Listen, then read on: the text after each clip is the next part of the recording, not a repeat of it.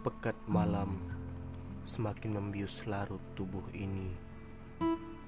Teriakan angin seakan-akan meluluh lantahkan insan picik yang sedang asik menikmati indahnya tipuan.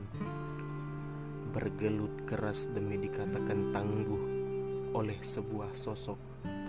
Penuh harap akan terwujud kata idaman kepada sesama insan yang dianggap adalah permata impian sehingga lupa akan adanya sang ahad.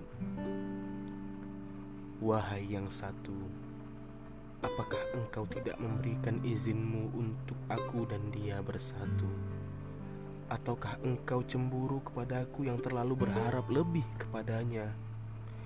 Wahai kekasihku, yang tak akan pernah ada habisnya engkau mencintaiku, namun aku selalu lupa akan hadirmu setiap saat dalam hembusan nafas hidup ini.